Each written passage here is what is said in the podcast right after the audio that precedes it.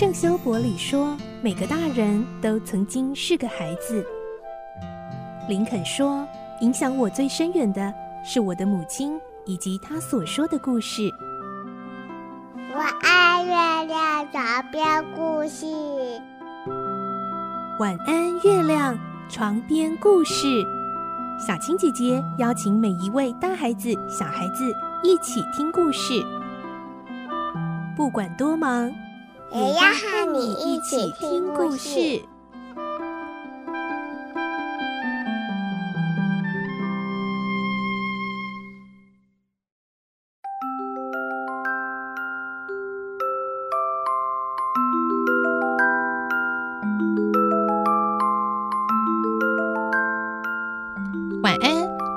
你和我们一起听故事。我是小青姐姐。今天我们继续来听《所罗门王的宝藏》的故事。今天是十八集。上一集我们听到亨利男爵他们呢，突然遭受到一群土人的攻击，而且呢，其中那一位看起来像是带头的白发老土人，竟然说一定要杀掉他们才行。而今天我们会听到，在这样的千钧一发之际。竟然是古特上校吓退了土人哦，而到底是用了什么方法呢？来听今天的故事，《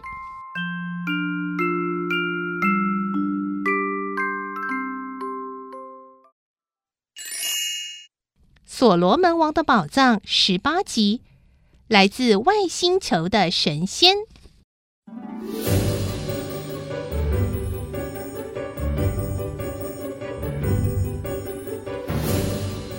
亨利男爵他们现在面对着十几位的土人，他们从腰间拔出匕首来，看起来他们的性命危在旦夕了。而古特上校这时候手里拿着刮胡刀，呆呆地站在那里，看着克达冕和土人的交谈。因为他不懂兹鲁土话，于是就问：“克达冕啊，他们说什么啊？”克达冕哭丧着脸说。他说要杀死我们，什么？要要要杀死我们呢、啊？这真是岂有此理啊！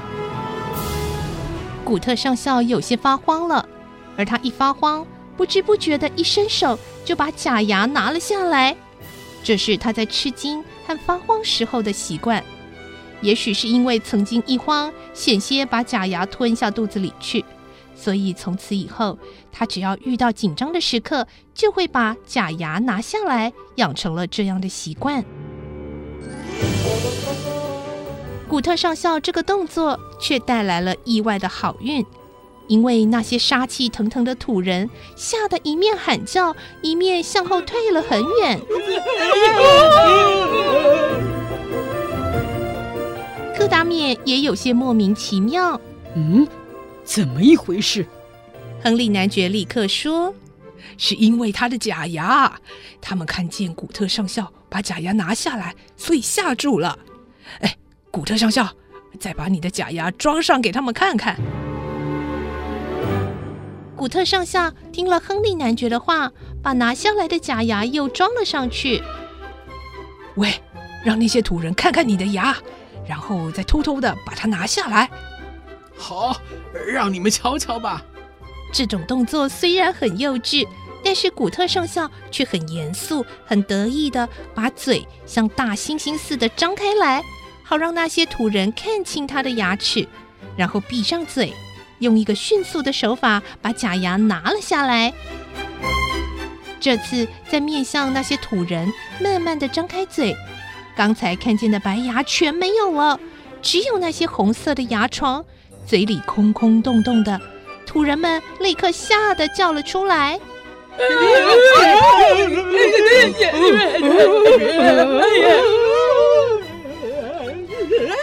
这些动作虽然很可笑，可是对从来没有见过假牙的土人而言，简直是件不得了的怪事。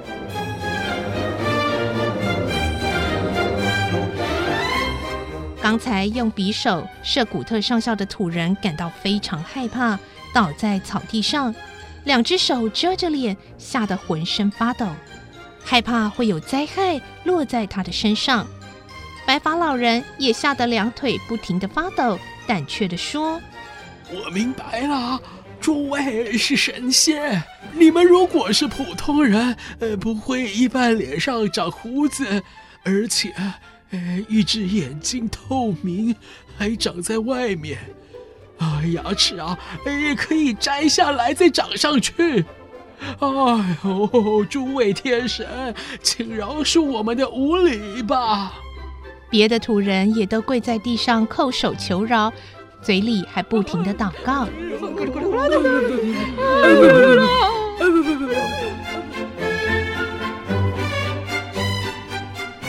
达冕和亨利男爵两个人互相眨了眨眼，晓得他们可以幸运地脱离难关了。柯达冕很严肃地说。我们虽然生得和人一样，但都是来自天上最大星球的神仙。这时候，土人们都叫了起来：“神仙，神仙，神仙，一定是神仙，神仙，神仙！”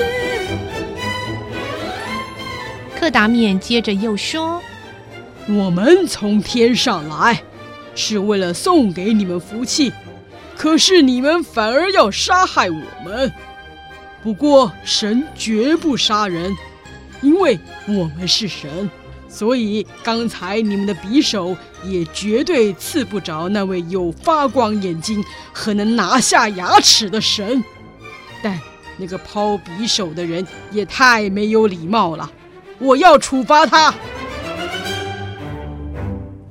白发老人听了这些话，马上跪倒在地上，叩首求饶，说：“呃请饶恕他吧，他是古瓜纳国的王子，我是他的叔父。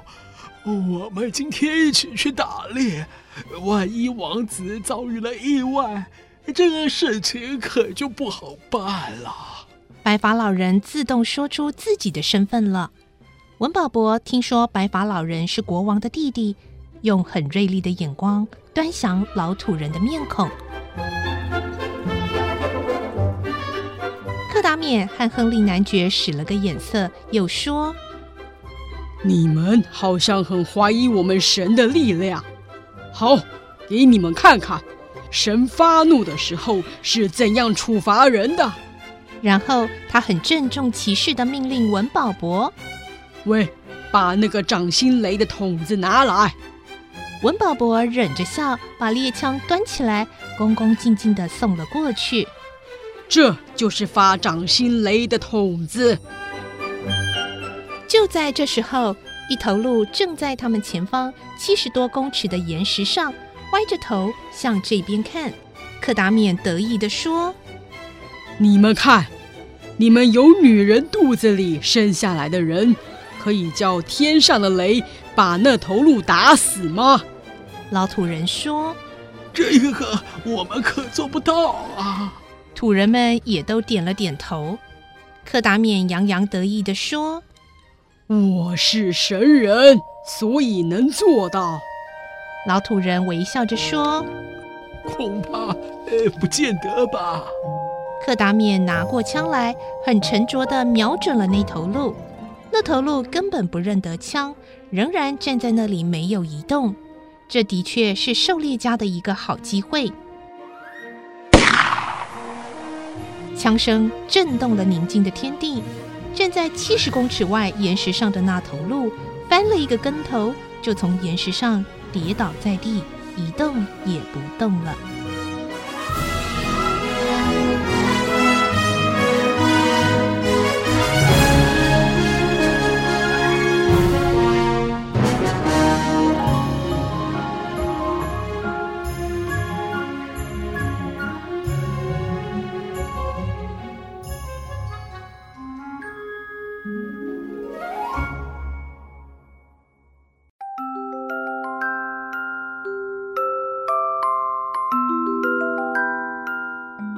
今天在故事里头，我们听到了，没想到呢，他们遇到了这个千钧一发非常危急的时候，竟然是古特上校的假牙，嗯，及时解救了大家呢。而克达冕呢，也就顺水推舟的告诉土人，其实他们是神仙呢。嗯，土人们很单纯，他们没有见过外面的世界，现在也都相信喽。而到底这个白发土人跟那位年轻土人，他们是古挂那国的什么样的人物呢？明天再继续来听喽。我是小青姐姐，祝你有个好梦，晚安，拜拜。小朋友要睡觉了，晚安。